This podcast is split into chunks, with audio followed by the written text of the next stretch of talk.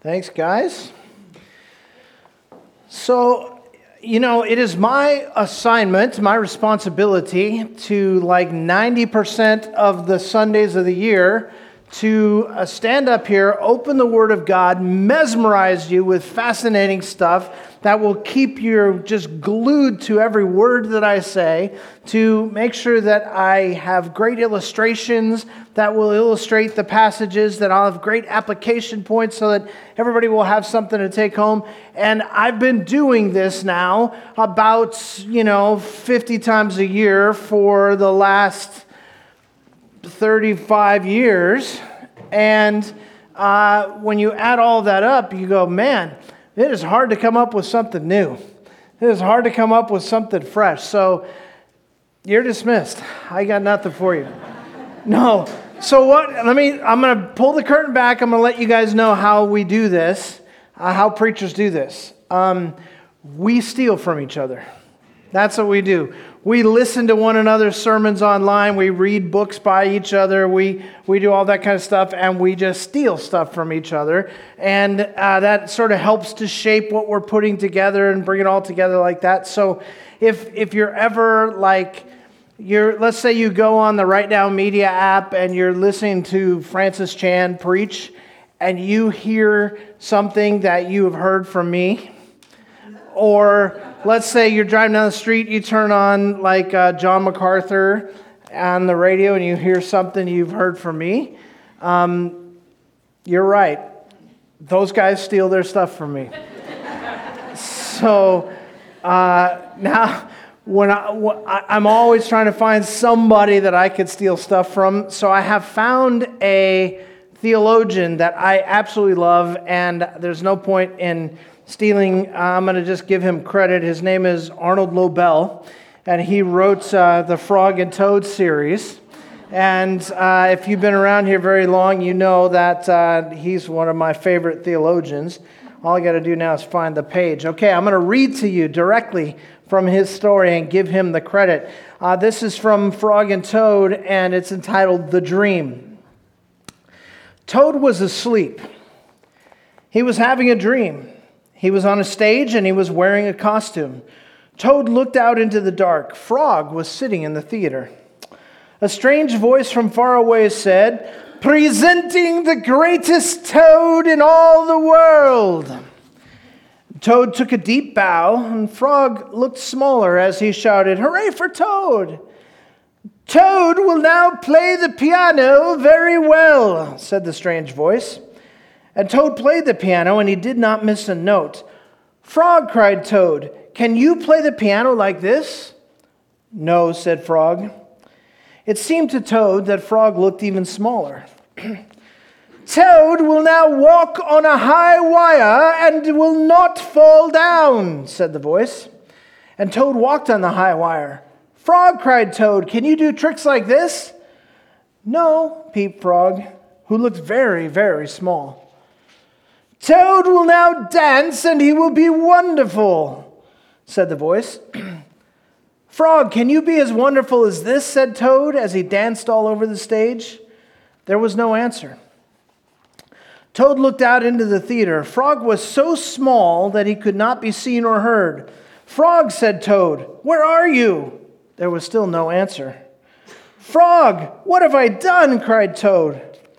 Then the voice said, the greatest toad will now. Shut up! screamed Toad. Frog, Frog, where have you gone? Toad was spinning in the dark. Come back, Frog, he shouted. I'm right here, said Frog. Frog was standing near Toad's bed. Wake up, Toad, he said. Frog, is that really you? said Toad. Of course it is me, said Frog. And are you your own right size? asked Toad. Yes, I think so, said Frog. Toad looked at the sunshine coming through the window. Frog, he said, I'm so glad that you came over. I always do, said Frog. Then Frog and Toad ate a big breakfast, and after that, they spent a fine long day together. We live in a culture that is extremely individualistic right? We, we, even in America, we have something called the Declaration of Independence. We love to be independent. We don't want anybody depending on us. We don't want to depend on anybody else. We, we want to go our own way, do our own thing, have our own freedoms, and we insist on that. And if anybody encroaches on that, we get very upset and concerned, right? what we maybe don't understand because we've always lived in this individualistic culture is that we're the exception, not the rule all throughout most of the world, even today, and certainly over um, uh, the eons of the past, cultures are primarily group cultures, right? Most cultures think of themselves as part of their group first and as individuals second. In the West, we think of ourselves as individuals first and maybe part of a group second. But what we need to understand is that the Bible is not a Western book, it's an Eastern book. It's written from a perspective of an Eastern thinker. It's written for uh, uh, and describing cultures of the East. And in those cultures, it's just a given that being a part of a community is more important than being an individual, that what's best for the community is more important than what's best for the individual. That's how it's taken, right? So when I preach a passage like I'm going to be preaching today, I have to explain all of that in the West. But if I was preaching in Asia or if I was preaching in Africa today, I certainly wouldn't have to explain any of that. That's a given. Group comes first. And so um, we're going to see that our story is not just our story. All people are made in the image of God. We've seen that in the book of Genesis. All of us are significant. All of us are important. And each of us has a responsibility to watch out for the rest of us, if you will. And we're going to see that illustrated today in Genesis chapter 18. Uh, if you have your Bibles, turn to Genesis 18, first book of the Old Testament, right at the beginning there. Go to Genesis 18, that's where we're going to be today. And uh, let me just start reading, and you follow along. We're going to um, introduce it here with the first few verses. Verse, uh, chapter 18, verse 1. Now the Lord appeared to him, Abraham, by the oaks of Mamre, while he was sitting at the tent door in the heat of the day. When he lifted up his eyes and looked, behold, three men were standing opposite him. And when he saw them, he ran from the tent door to meet them and bowed himself to the earth and said, My Lord, if now I have found favor in your sight, please do not pass your servant by. Let's stop there for just a second. I want you to get the picture. Abraham lives in a tent. He's got his tent all set up. He's sitting out in front of his tent on his nice little folding lounge chair. He's got an iced tea in his hand. He's just enjoying the morning. When he looks up and he sees three men coming his way. But immediately he recognizes that these are not just three strangers, these are different kind of men. Now, what I want you to notice is both in verse 1 and then later in verse 3, we see the word Lord appearing. Verse 1 Now the Lord appeared to him. And verse 3 And he said, My Lord, if now I have found favor in your sight. These three men, one of them is the Lord. Now, you say, well, why is it described as three men? One of the things that um, you'll see when there are these manifestations of God in the Old Testament is that sometimes uh, it will be an angelic sort of a being uh, say, uh, when it'll say an angel of the Lord appeared to Gideon, for example. Uh, or it could be like some manifestation like the burning bush to Moses. But more often than not, it is in human form. But I want you to know, and if you, if you, um, some of you may already know this, but when you look in your English Bible where it says, Now the Lord appeared to him in chapter, chapter 18, verse 1, the word Lord is all capital letters, right? It's a large capital L and then a smaller capital O R D.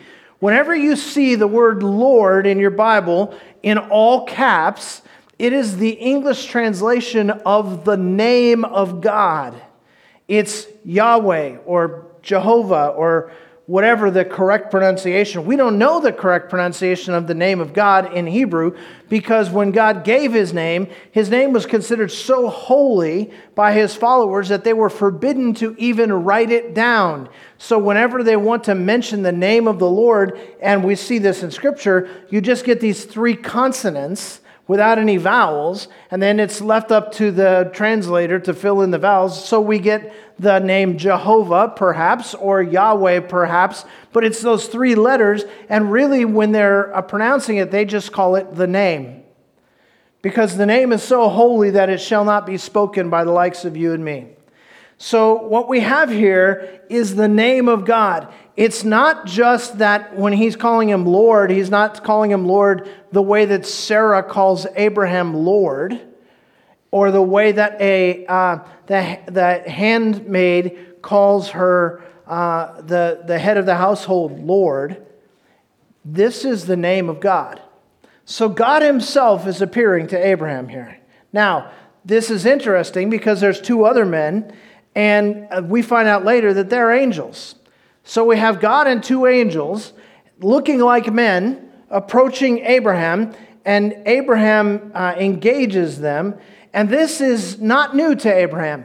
Chapter 12, at the beginning of chapter 12, uh, he never heard of God, and God appears to him and calls him. He begins to follow God, right? And then we get to uh, chapter 13, after uh, Lot chooses to go down to the valley of Sodom, and uh, Abraham is looking at the rest of the land. God appears to him again and says, I'm going to give you all this land anyway. Don't worry about it. And then in chapter 15, uh, there's that whole um, vision that he gives him where God appears to him and enters into a covenant with him and tells him he's going to have a son from his own loins.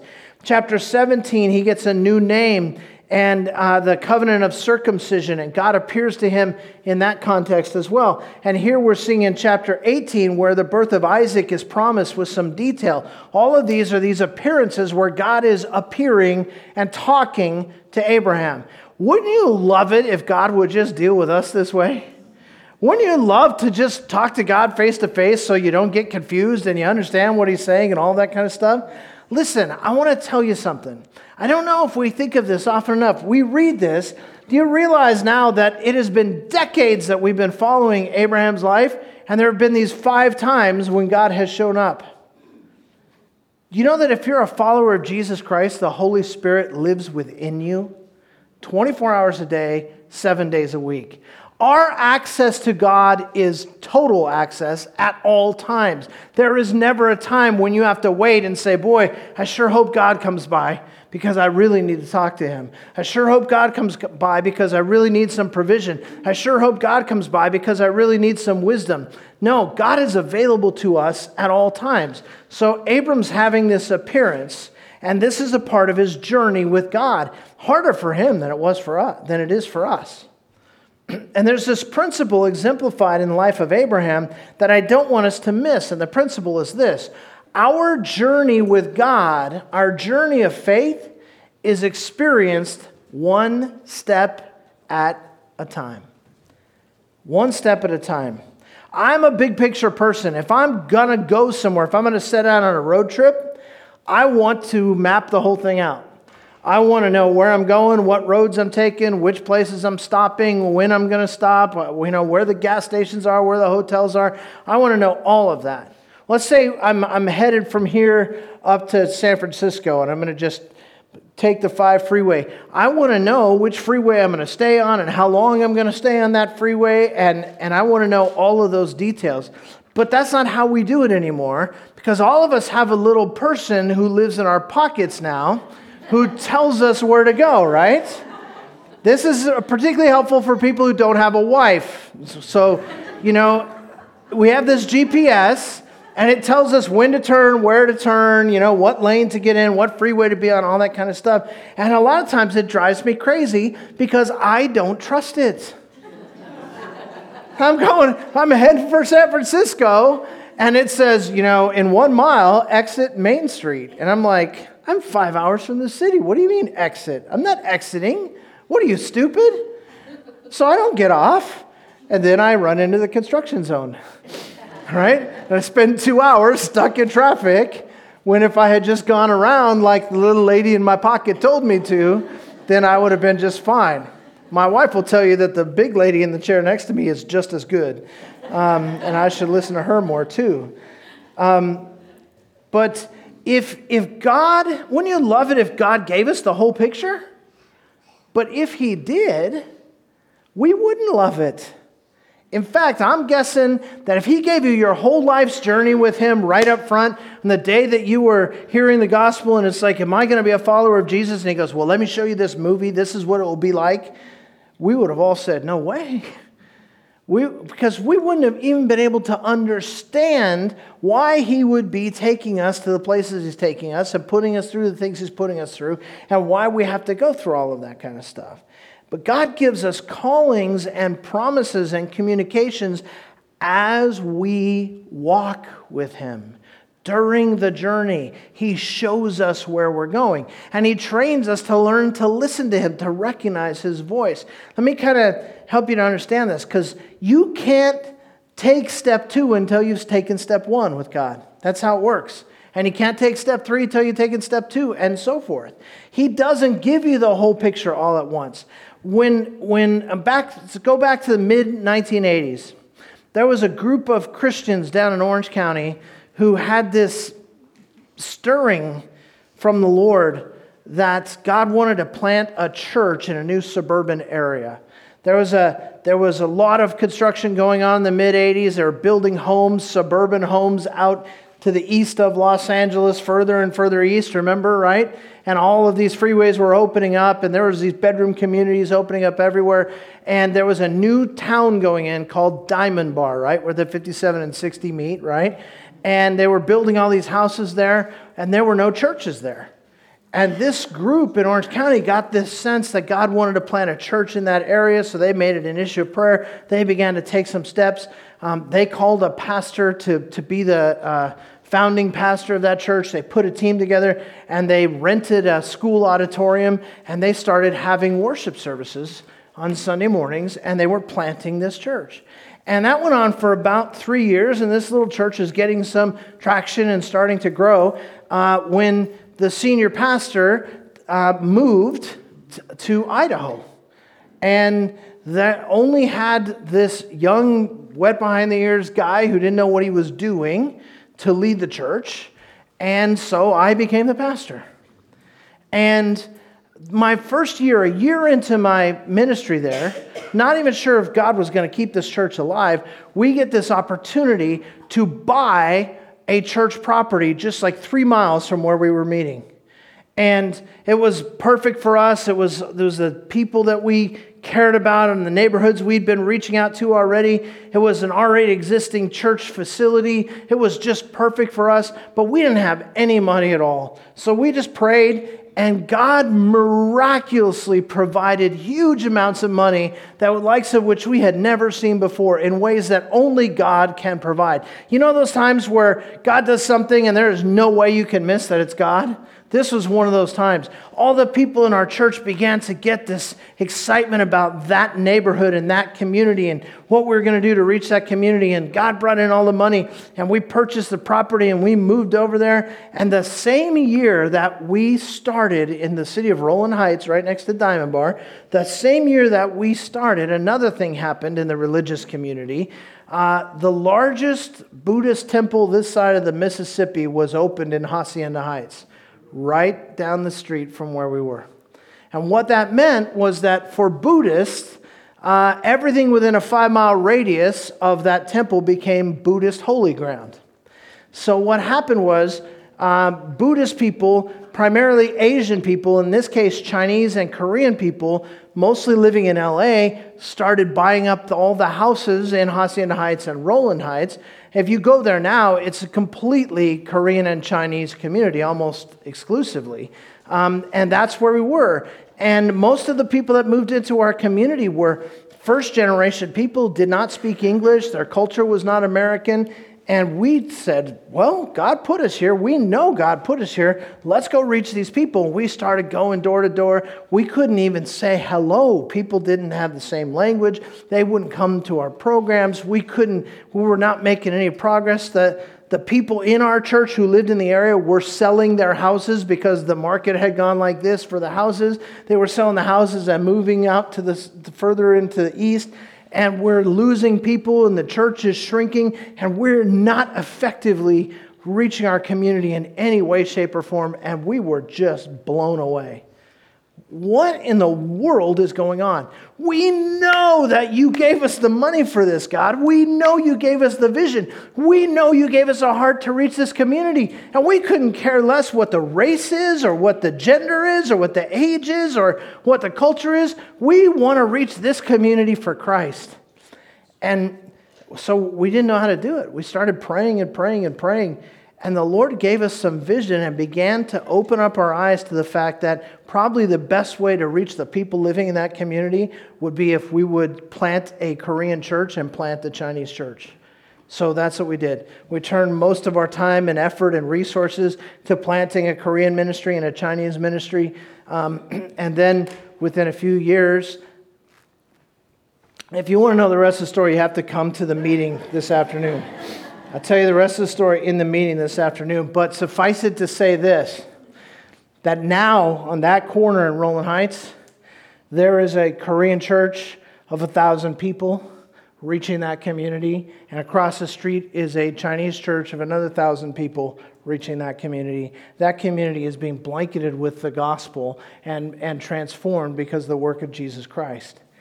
We never knew that was going to happen. Oh, and meanwhile, he moved a bunch of us up here to Duarte to start a church here. And Duarte is, uh, and this area is also being touched deeply because of that. Now, we never knew. We had no idea what God was doing. And if He had showed us the plan all along, we would have never signed on. We would have never understood. But step by step, He revealed Himself, and step by step, He used us to change the world. But this is the way God works in the lives of individuals as well as churches. He calls us, He gives us a sense of purpose and mission, then He reveals the details and provides the resources as we walk in obedience. But if you haven't done the last thing He told you to do, don't expect Him to reveal the next thing. Now, listen, I am thankful that Abraham messed up as often as he did because I, it helps me relate to him. And, and it tells me that I don't have to be perfect in order to walk my journey, faith, uh, journey of faith with God. But um, there's always this picture in Abraham's life when he gets off track that he repents and he returns to what God has called him to. And I think sometimes we miss this because I think a lot of us are missing God's plan for our future because we are refusing to let Him deal with us in our present. Okay, let me tell you what I mean by that. I get to do weddings all the time because that's part of my role as a pastor. And people come to me and they say, Hey, we're going to get married and we want you to do the wedding. And I always say, Listen, I'd love to do that if I'm available. Uh, and, uh, but only if you'll agree to extensive premarital counseling. So we sit down and start doing premarital counseling, and I get to know the couple and learn more about the details of their relationship and how it's working. And I'm telling you, as the years have gone by, this has become more and more the common thing, and it won't surprise any of you, that, that even among Christians, most of the couples that I sit down with who are ready to get married are already sleeping together. They're already sleeping together. A lot of them are already living together. Uh, some of them own houses together, right? And they're saying, We want God's blessing on our marriage. We want you to guide us in this. And you go, um, Okay, maybe what we need to do is slow the train down, back it up, and get back on track, right? We want to have this great marriage. We want to have great trust for one another. We want to build a great family. We want to have a great sex life. We want to do all of that stuff. And I say, well, maybe what we need to do is start where we're at and get our sexual purity in line now. And so sometimes what that means, and this has meant this for multiple couples, sometimes what that means is, you know what, somebody's moving back in with mom until the wedding. Sometimes what it means is somebody's moving to a bedroom in the other side of the house because we can't afford to live separately. Some, or sometimes it just means a, a, a, new covenant between a couple to glorify God in their bodies. But whatever the point is this there's so many people who want this great marriage, but they're not being faithful with the relationship God has already given them. We need to understand it's just an example. It doesn't matter whether we're talking about our sex lives or our finances or uh, our behaviors, whatever the case is, if God is working in your life, He's not going to show you the next step until you take the step you're on. That's just how it works. God would love to give you the next step in your journey, but He might be waiting for you to take the current step. And Abraham understood the what of God's plan. I'm going to make you a great nation. He understood that. But he had a problem with the when and how, right? It kept not happening. And so he wanted to take matters into his own hands, and he did it in a way that was totally different than what God had in mind. And the result of that was Ishmael. Some of us have gotten way off track in our walks with God, and the thing for us to do is to go back to where we got off track and get back in line with God. Start living the way that we know He's called us to live, because He's not going to reveal step five until you've dealt with step four. Proverbs chapter 4, verse 18 talks about this. It says, The path of the righteous is like the light of dawn that shines brighter and brighter until the full day. It's just a beautiful picture, a word picture. So, so just picture the sun just starting to peek over the horizon. The, the sky is just beginning to lighten a little bit at 5:30 in the morning, and you're beginning to see this happen. And as the sun comes up, the day gets brighter and brighter and brighter and brighter and brighter. And when that sun is directly overhead, it is the full day's brightness, right? And he's saying that as we walk with God, he gives us a little bit of light to start our journey. And as we walk in that journey, he's going to give us more light. Psalm 119, verse 105 says in another way, says, Your word is a lamp unto my feet and a light unto my path. I talk about this verse a lot. I just love this verse because you got to remember what he's talking about and who he's talking to when he writes this. These are people who don't have uh, flashlights in their cell phones. These, these are people who, if they want to go out and walk at night, there are no street lights on their streets. These are people who, if they want to go out at night and walk, they have to bring a candle or a lantern, right? And they're going to hold that out in front of them, and it's going to put light down onto their path right in front of them. And as they walk, the light moves forward. And with each step, the light moves forward a little bit more, and you walk in the light that is provided, but it remains dark out there. But as you walk, it gets brighter for every step. God says, I will provide you the light you need, but you got to trust me with the light you have. That's how it works.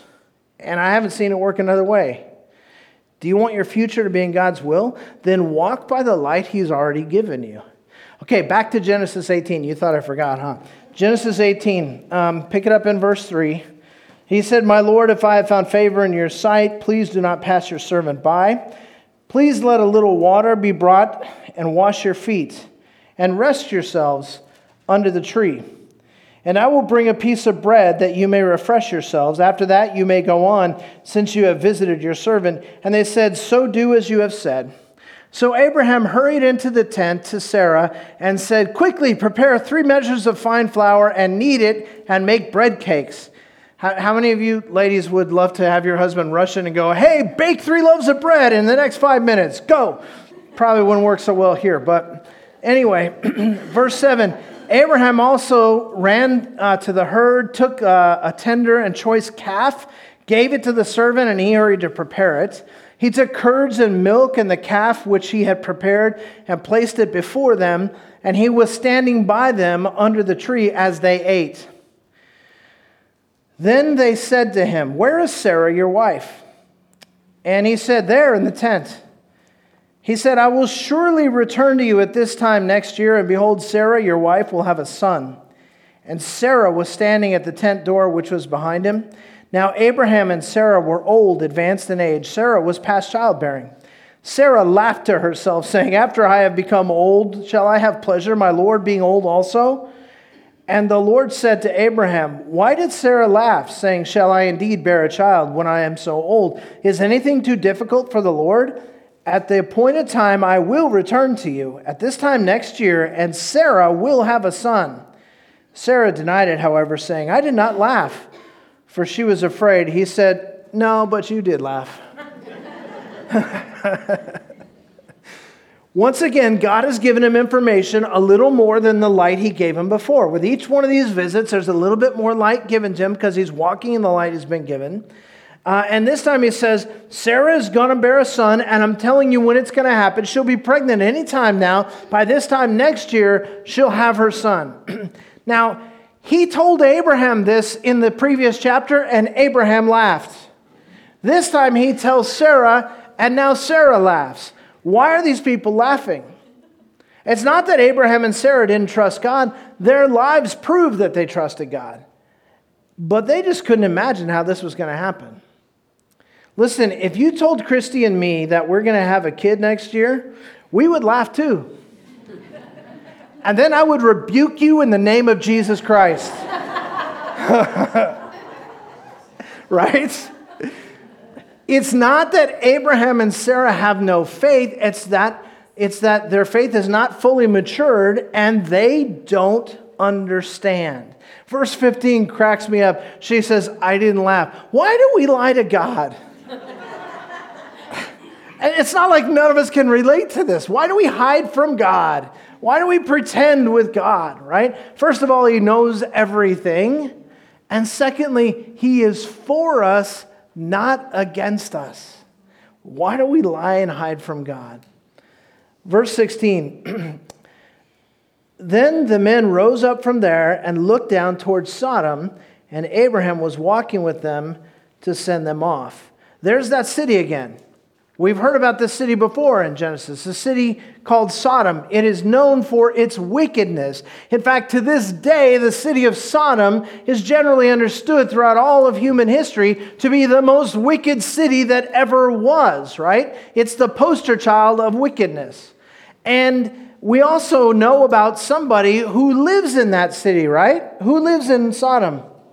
Lot, the nephew of Abraham, that they were traveling together before, right? And Lot, we know, he set up his tents near the city so he could do business.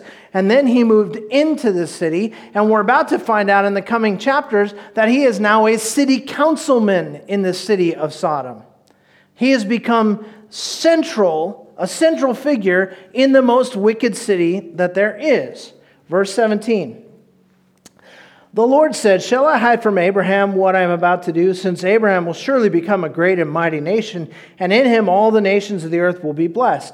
For I have chosen him so that he may command his children and his household after him to keep the way of the Lord by doing righteousness and justice, so that the Lord may bring upon Abraham what he has spoken about him. And the Lord said, The outcry of Sodom and Gomorrah is indeed great, and their sin is exceedingly grave.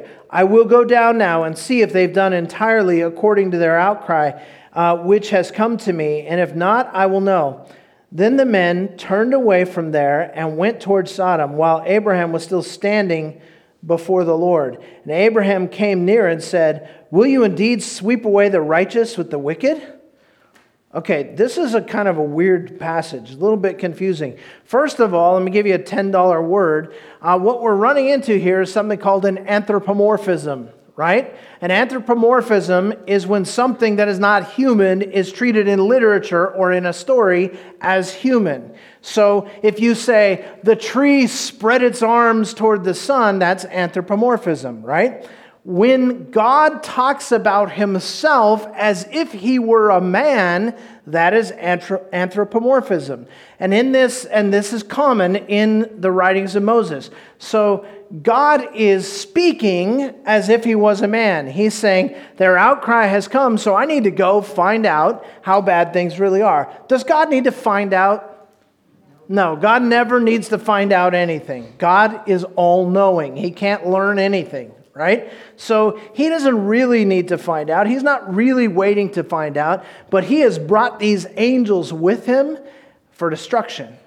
Okay? And he's starting to tell uh, Abraham about this. God knows what's going on in Sodom, he knows what the city is like. And we know about the sexual perversion of Sodom, but sexual perversion was just the tip of the iceberg. Everything in Sodom was just completely backwards and godless. It was a completely godless society. And God knew that. And you know who else knew that? Abraham. Abraham knew, and he knew that Lot was living there in the city of Sodom. So he jumps in and intervenes here, and he talks to God. Verse 22 The men turned away from there, went towards Sodom while Abraham was still standing before the Lord. Abraham came near and said, Will you indeed sweep away the righteous with the wicked? Suppose there are 50 righteous within the city. Will you indeed sweep it away and not spare the place for the sake of the 50 righteous who are in it? Far be it from you to do such a thing, to slay the righteous with the wicked, so that the righteous and the wicked are treated alike. Far be it from you. Shall not the judge of all the earth deal justly? So the Lord said, If I find in Sodom fifty righteous within the city, I will spare the whole place on their account. And Abraham replied, Now, behold, I have ventured to speak to the Lord, although I am but dust and ashes. Suppose the fifty righteous are lacking five. Will you destroy the whole city because of five? And he said, I will not destroy it if I find 45 there. Verse 29 He spoke to him yet again and said, Suppose 40 are found there. And he said, I will not do it on account of the 40. Then he said, Oh, may the Lord not be angry, and I shall speak. Suppose there are 30 found there. And he said, I will not do it if I find 30 there. And he said, Now behold, I have ventured to speak to the Lord. Suppose 20 are found there. And he said, I will not destroy it on account of the 20. Then he said, By the way, if you ever need anybody to go with you to buy a used car, Abraham. then he said, verse 32, Oh, may the Lord not be angry, and I shall speak only this once. Suppose 10 are found there. And he said, I will not destroy it on account of the 10. As soon as he had finished speaking to Abraham, the Lord departed, and Abraham returned to his place. This, my friends, for us, is a lesson in prayer. Abraham's conversation with God is simply prayer. We think of prayer as if I bow my heads and close my eyes and fold my hands, and if I begin with, Dear Lord, and I end with, In Jesus' name, Amen, that's prayer. But prayer is simply talking to God or asking of God, right? And that's all he's doing. This is a picture of prayer. Now, let me ask you this What would you have done if you were Abraham? You know that Sodom is a wicked city. You know that God is a just God. You know that a just God eventually has to judge sin, right? What would you do? Or let me ask it this way what do you do now when you think about the culture that we currently live in? When you turn on the news and you see stories that just turn your stomach every night, when you, when you go on social media and you just see all kinds of garbage on there, when you look at just the culture in general and the direction that we're going as a culture, when you think about our leadership in this country and you, you like this one and hate that one and you love that one and hate this one, or maybe you don't trust any of them or whatever, when you look at the leadership and it, you're troubled, what do you do? When you see the hatred, the violence, the perversion, all this stuff, what do you do? Do you, do you make your point on social media since that always convinces people? Do, do you complain to other believers about how this world's going to hell in a handbasket and we should just hang out at the church where we can keep our kids away from all this stuff? Do you judge people and label them based on what you see? Abraham knew that Sodom was wicked and he knew they deserved judgment, and now he knew they were about to get it. So, what did he do? He prayed for the wicked people and God listened. He asked God for mercy. Now, I know some of you may be thinking, no, no, no, he, he was concerned about his family members. He was concerned about Lot and Lot's family. Actually, no. There's not a word in this about Lot and his family. Never once does God ask him to deliver Lot and his family. The, uh, does Abraham ask God to deliver Lot and his family? Instead, he asked him to deliver the city. Don't judge the city. If we could just find any righteous people, and by the way, the word righteous here is easily misunderstood. Nobody is righteous except God. That's what Jesus said, right? Nobody is fully righteous except for God. When he's talking about righteousness here, it's the context of Genesis that tells us what he means. Remember just a few chapters ago, it said that Abraham believed God and it was reckoned to him as righteousness. His faith, he, he's talking about people of faith. If there's if there's 50 if there's 40 if there's 20 if there's 10 people of faith you know god followers in this city would you please spare the wicked people? He knows god doesn't judge the righteous. He's asking god not to judge the wicked. And he boldly kept asking God to show even greater and greater mercy to these wicked, perverse, sinful people.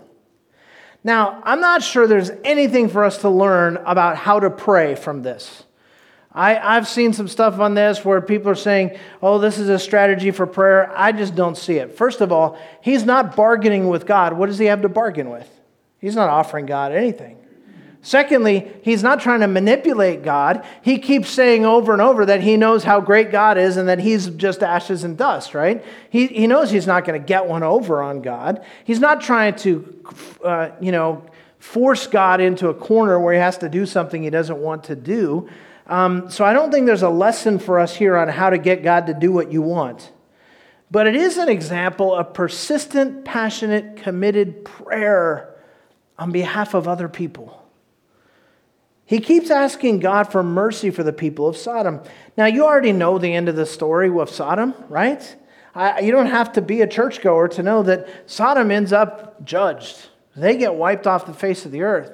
And you already know the end of the story, but I think that Abraham, from his point of view, really believed there had to be 10 righteous people in Sodom. I mean, there's, there's Lot and his wife, and they have kids, and their kids have spouses and fiancés. If you just add that up, you got 10 right there.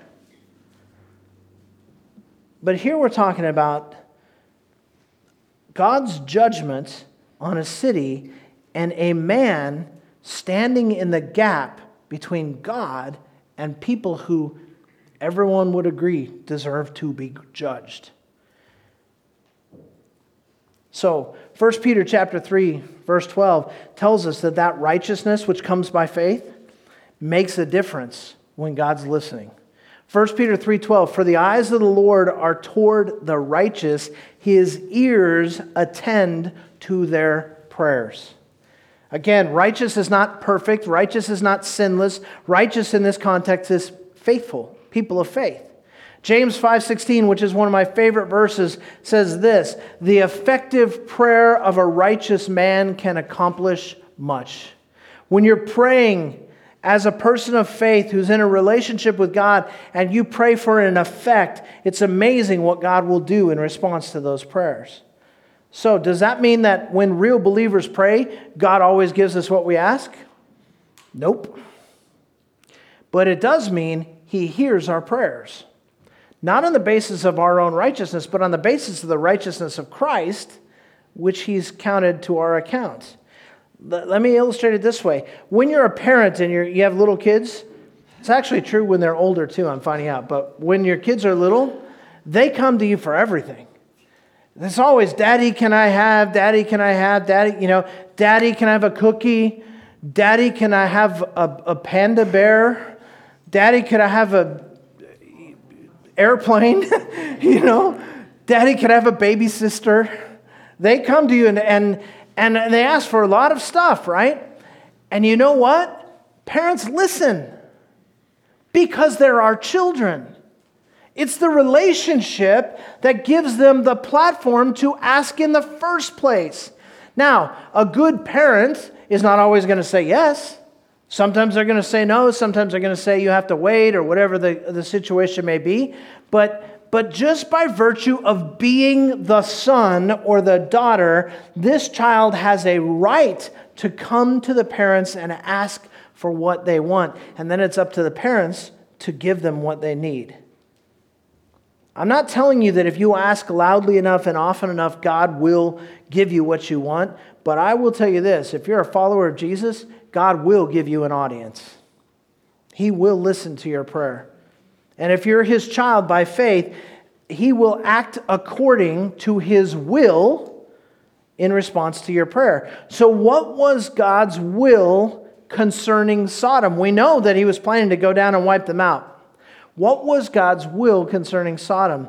Interesting. 2 Peter chapter 3 verse 9 tells us that God does not desire that any should perish, but for all to come to repentance. That's God's will. Ezekiel puts it even better. In Ezekiel 33 11, Ezekiel says, I take no pleasure on, this is God speaking, I take no pleasure in the death of the wicked, but rather that the wicked return from his way and live. That's what pleases God. God is, is not pleased when someone who is wicked is destroyed. God is pleased when someone who is wicked receives forgiveness. Now, it does honor God when wickedness is punished. And there's going to come a time when all wickedness is going to be punished, and it is going to glorify God because it gives a contrast between the holiness of God and it tells you what He deserves. He deserves to be worshiped. But He doesn't take pleasure when people suffer even as a result of their own sin. God apparently cared, cared more about the people of Sodom than Lot did. He, he cared more about the people of Sodom than Abraham did, and Abraham was fighting for them, right? And, and let me just tell you something God cares more about the people of Los Angeles than you do. God cares more about the people of Duarte than you do. God cares more about the people in Washington, D.C., or Las Vegas, or San Francisco, or you name the place that is known for its sin more than we do. We should be praying for their salvation and shining the light of Christ so that people will see him. So let me just close with this. I want to ask you, what do you pray for? Or better yet, who do you pray for? Who do you pray for living in this world? You, you pray for your family? You pray for your friends? You pray for the church prayer sheet that comes out every week and, and you want to see God answer prayers for these people? I hope you pray for all of them. But let me ask you this when was the last time you prayed for criminals? When was the last time you prayed for people who are sitting in prison because they deserve to be there, not even the innocent ones? When was the last time you prayed for gangbangers who are taking over the inner cities and, and, and causing all kinds of havoc? When was the last time you prayed for a child molester after reading the story about some teacher who molested children and you, you get sick to your stomach? And it, maybe if you're a person of prayer, you stop and you pray for that child, don't you? Do you pray for the molester? When was the last time you prayed for your noisy neighbors? you're awake at 2 in the morning anyway, might as well pray. When was the last time you prayed for the other political party who keeps posting stuff on the internet? When was the last time you're driving down the street and you see two of those nice young men in the white shirts and the skinny ties on their bicycles heading this way? When was the last time you prayed for them? See, God cares about everyone, and we're a part of the group. And it is our responsibility to pray for them. I got to tell you, this Christmas, just this Christmas that just passed, I received probably the greatest gift I've ever received other than my salvation. My uh, eldest daughter and my son in law took on a project and they created this for me. It's a desk calendar. It has every day of the year on it. And on every one of these days, there are names listed. These are people who have committed to pray and fast for me on the day that they are on the calendar. Is that incredible? It's the greatest thing I've ever received. That 365 days, there's four or five names on every one of these days of people who have said, I'm going to devote time to praying for Pastor Doug. And, and it's the most awesome thing because now it sits on my desk, and I sit down on my desk and I look at the date, and then I look at and who's praying for me today, and that's my list of people I'm praying for today.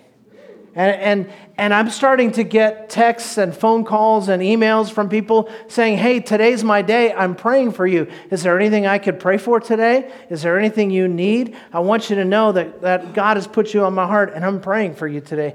I'm going to tell you what, I, have, I don't remember the last time something encouraged my own walk with God so much as getting a text or an email from somebody saying, I want you to know I'm praying today that you will overcome temptation. I am praying today that you will have joy even in hard times. I'm praying today that God will give you peace. And then my day starts to get crazy, and I stop and go, hey, there's people praying for me. It's awesome.